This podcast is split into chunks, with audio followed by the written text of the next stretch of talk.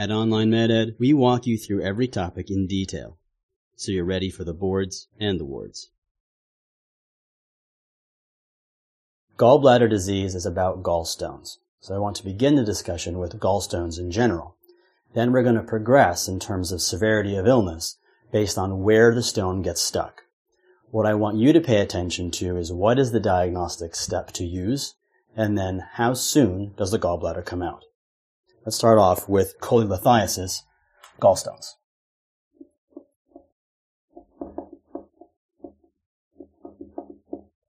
This is the system as I want you to see it. There's the liver,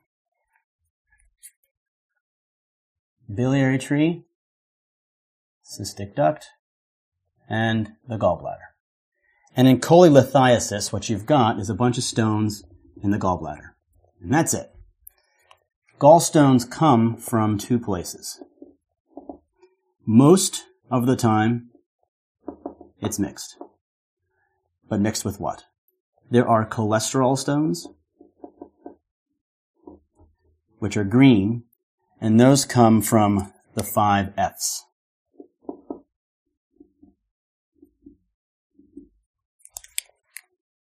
Fat, female, 40, and fertile. The fifth F is Native American. And the other type of stone are the pigmented stones. These stones are black and come from hemolysis. But really, it doesn't matter what type of stone you have because they're going to present the same way, and you won't know which stone it is until you cut out the gallbladder. Cholelithiasis matters because whenever you eat, bile acids are sitting in the gallbladder, ready to act. And when you eat food, the gallbladder contracts and pushes all of those bile acids into the duodenum. That helps you digest fats. The problem is, when you contract against a bunch of sharp rocks, all those gallstones, it hurts. So a person who's got gallstones is going to present with colicky abdominal pain generally in the right upper quadrant, radiates to the shoulder. And this is going to be worse with fatty foods. Why fatty foods? Because fatty foods cause more contraction of the gallbladder. But that's basically it. And so what you want to do is if this person has colic right upper quadrant pain, it radiates to the shoulder worse with fatty foods, you want to figure out do they have gallstones. And for all of these, every disease we talk about, the right upper quadrant ultrasound is going to be the first diagnostic step. And in cholelithiasis, what you'll see are gallstones. Ultrasound is a really good way of assessing something when it's up against something else. What I mean by that is, if you've got a solid next to a liquid, it's a really good test. The liver is solid. The gallbladder is full of fluid. It appears black. On ultrasound, the liver looks like a sponge. So it's a really good test to look at gallbladder disease. So regardless of which gallbladder disease it is, the right upper quadrant ultrasound is going to be the first test. Now either you see the gallstones or you don't. And if you see the gallstones, they've got cholelithiasis, and the treatment is cholecystectomy. But this is done electively. That is literally whenever the patient wants. If they're not a surgical candidate, little caveat, you can use urso, deoxycholic acid. This would be for the very old person who probably wouldn't survive the surgery. But generally, cholecystectomy is curative and it can be done whenever you want. But if one of those gallstones pops out and ends up in the cystic duct, you end up with cholecystitis. And as the name implies, itis, you've got some inflammation the liver. Biliary tree is fine. And now there's an obstruction at the cystic duct. And this is true through the entire lecture. Wherever you have an obstruction, the things proximal to that will be inflamed. So the gallbladder is going to get big, inflamed, and angry. We'll still have gallstones in it. But now you've got inflammation.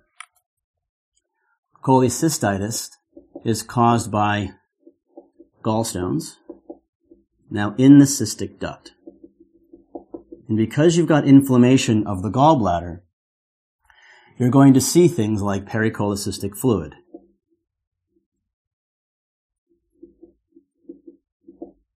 A thickened gallbladder wall. And of course, gallstones. Because it's inflammatory, the patient is not going to present with a colicky pain any longer. Now it is going to be constant.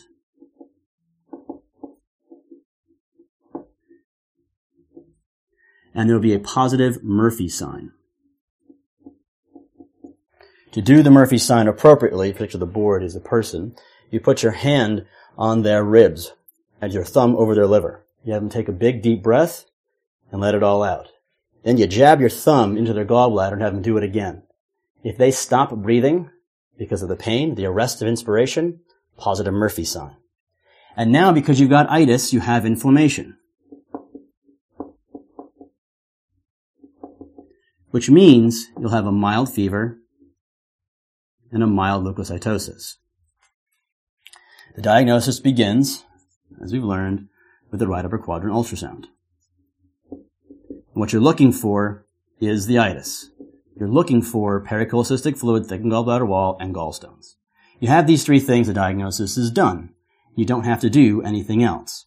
But if you really think the person has cholecystitis and the right upper quadrant ultrasound doesn't show you what you want, then you get a HIDA scan. Now, no, pay attention. You are looking for pericholecystic fluid, thickened gallbladder wall, and gallstones in the gallbladder. You very rarely, if ever, see the obstructing stone. With the HIDA scan, what you're looking for is perfusion. inject some radiotracer. What will happen is the tracer will descend, fill the gallbladder, and the rest of the biliary tree. That's normal. If instead you have cholecystitis,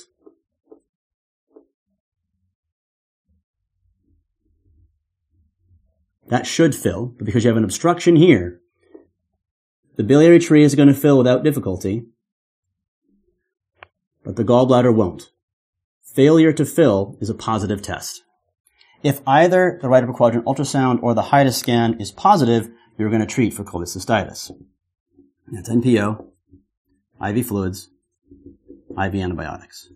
We'll talk about which IV antibiotics at the end of the lecture. And you're going to use cholecystectomy. This is urgent. You have to get this done within 72 to 96 hours. It doesn't have to come out right away. It's not emergent, but it's urgent. Waiting is going to allow that inflammation to progress and the gallbladder may perforate. Or the gallbladder inflammation will worsen and then it gets really hard to, for the surgeon to figure out where the structures are to get the gallbladder out. So there are worse outcomes with waiting, and there's a higher conversion to open cholecystectomy from laparoscopic if you wait. Point is, start off with IV antibiotics, but don't wait to cut out the gallbladder. Going for 267. And a non-surgical candidate, you can do a cholecystostomy.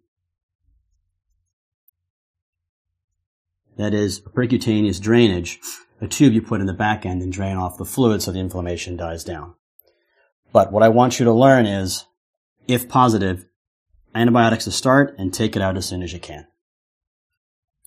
If that stone goes a little further and ends up in the common bile duct, you end up with choledocholithiasis.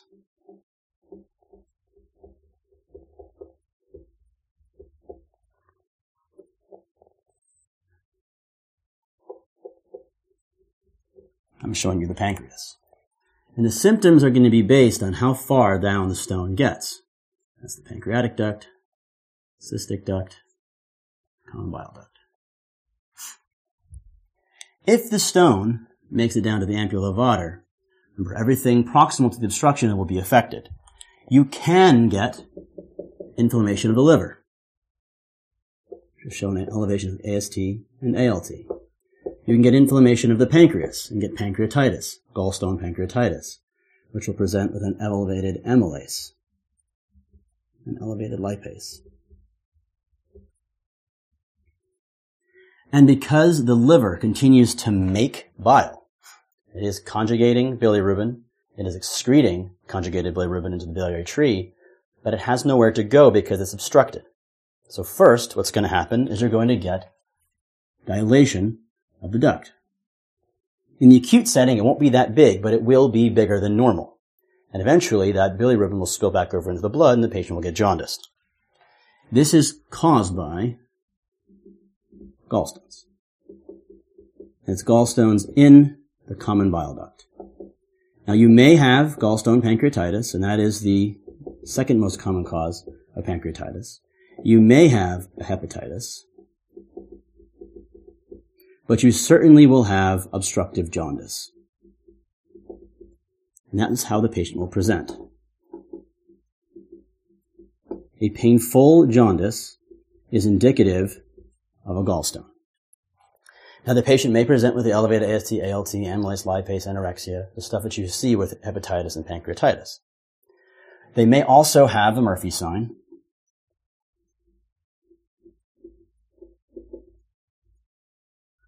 And they do have a little bit of inflammation,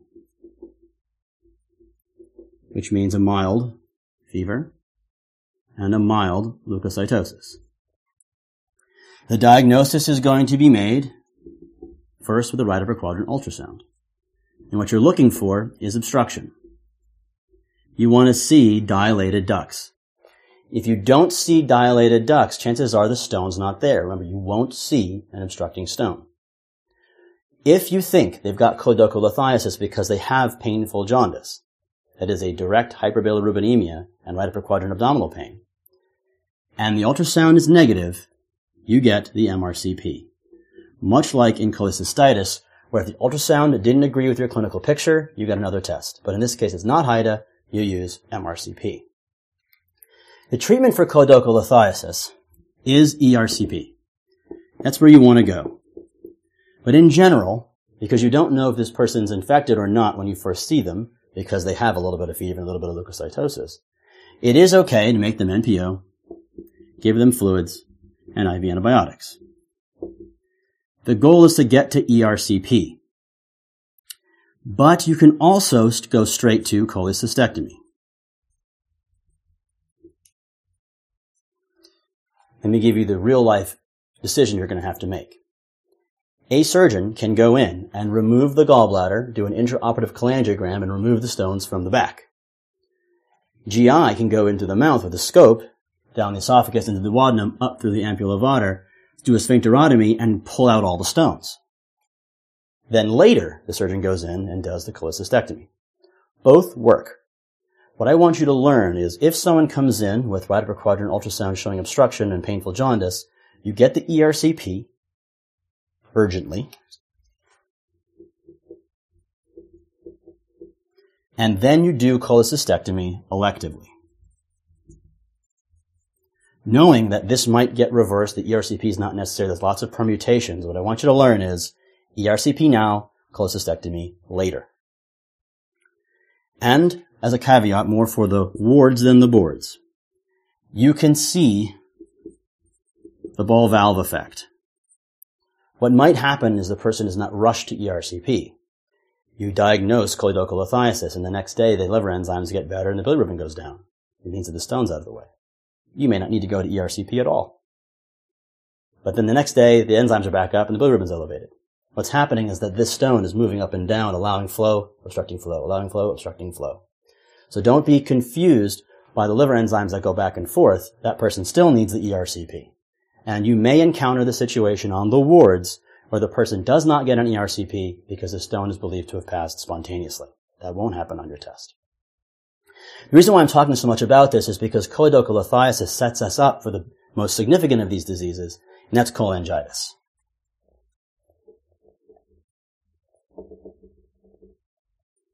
Cholangitis is a very similar picture. Dilated ducts,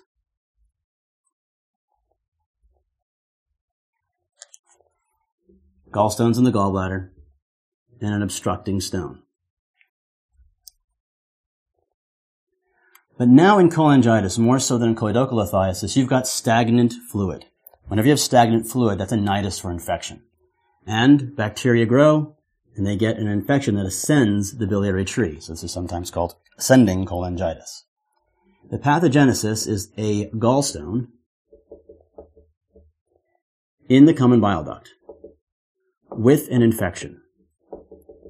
And the infection is usually with the gut flora. Gram negative rods, anaerobes. The patient is going to present with right upper quadrant abdominal pain, jaundice, that's the painful jaundice, and fever. Right upper quadrant abdominal pain, jaundice, and fever is the Charcot's triad for cholangitis. If the person gets sick, because this is a gram-negative rods kill people and this is ripe for sepsis, if they also have hypotension and altered mental status, this completes the Reynolds pentad. You see these things, they've got cholangitis. This person's in trouble. The diagnosis is going to be made with a right upper quadrant ultrasound. What you'll see are dilated ducts. You'll see the obstruction. Just like in choledocholithiasis. You won't see the stone, but you'll see the effects of the stone. But unlike choledocholithiasis, you'll have the option of doing the MRCP. Don't do that. You have the option of the HIDA scan. Don't do that. Because if they've got cholangitis, they need that stone out of the way right now so that bile can flow and the infection can clear. No amount of antibiotics are going to save them if the stone is still there. So both the therapeutic and diagnostic step is ERCP. And this is done emergently.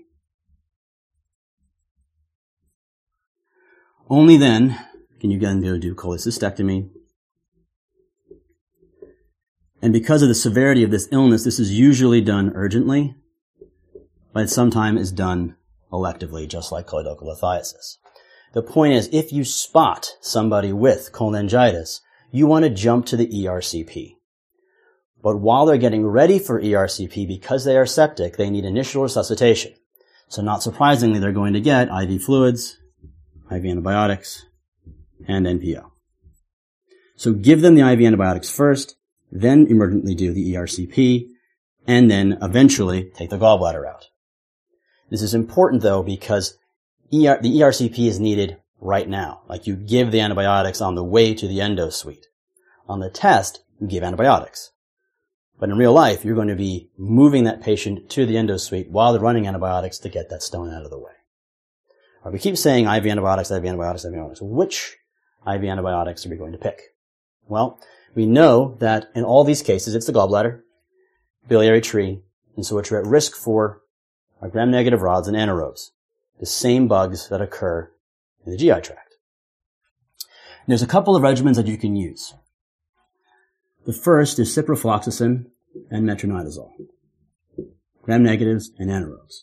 An older one that we don't really see that much anymore, but still comes up in the test, is ampicillin gentamicin, and metronidazole, gram-negatives, and anaerobes.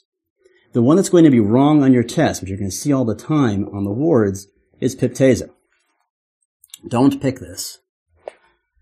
Because piptazo is expensive, and it's the one that everyone uses. Yes, piptazo, Zosyn, covers gram-negatives and anaerobes, but it also covers gram-positives like strep. So in an antibiotic stewardship way, you are wasting a Pseudomonas treatment and you're overcovering with strep. So it'll be the wrong answer on the test, but you'll see it be done all the time in the hospital because it's easy and convenient. You should pick a better regimen, ciprometronidazole, or ampicillin gentamicin, and metronidazole. So to review, the least severe of the disease is cholelithiasis, ultrasound, cut it out when you're ready. Cholecystitis, ultrasound, HIDA scan, cut it out in-house, but cover some antibiotics choledocholithiasis, painful jaundice, ultrasound MRCP, get the stone out of the way with the ERCP, and then cut it out eventually. Don't forget the IV antibiotics. And you give those IV antibiotics because it could be cholangitis, where the person get, ends up sick as shit, where they have fever, hypertension, and altered mental status in addition to the painful jaundice.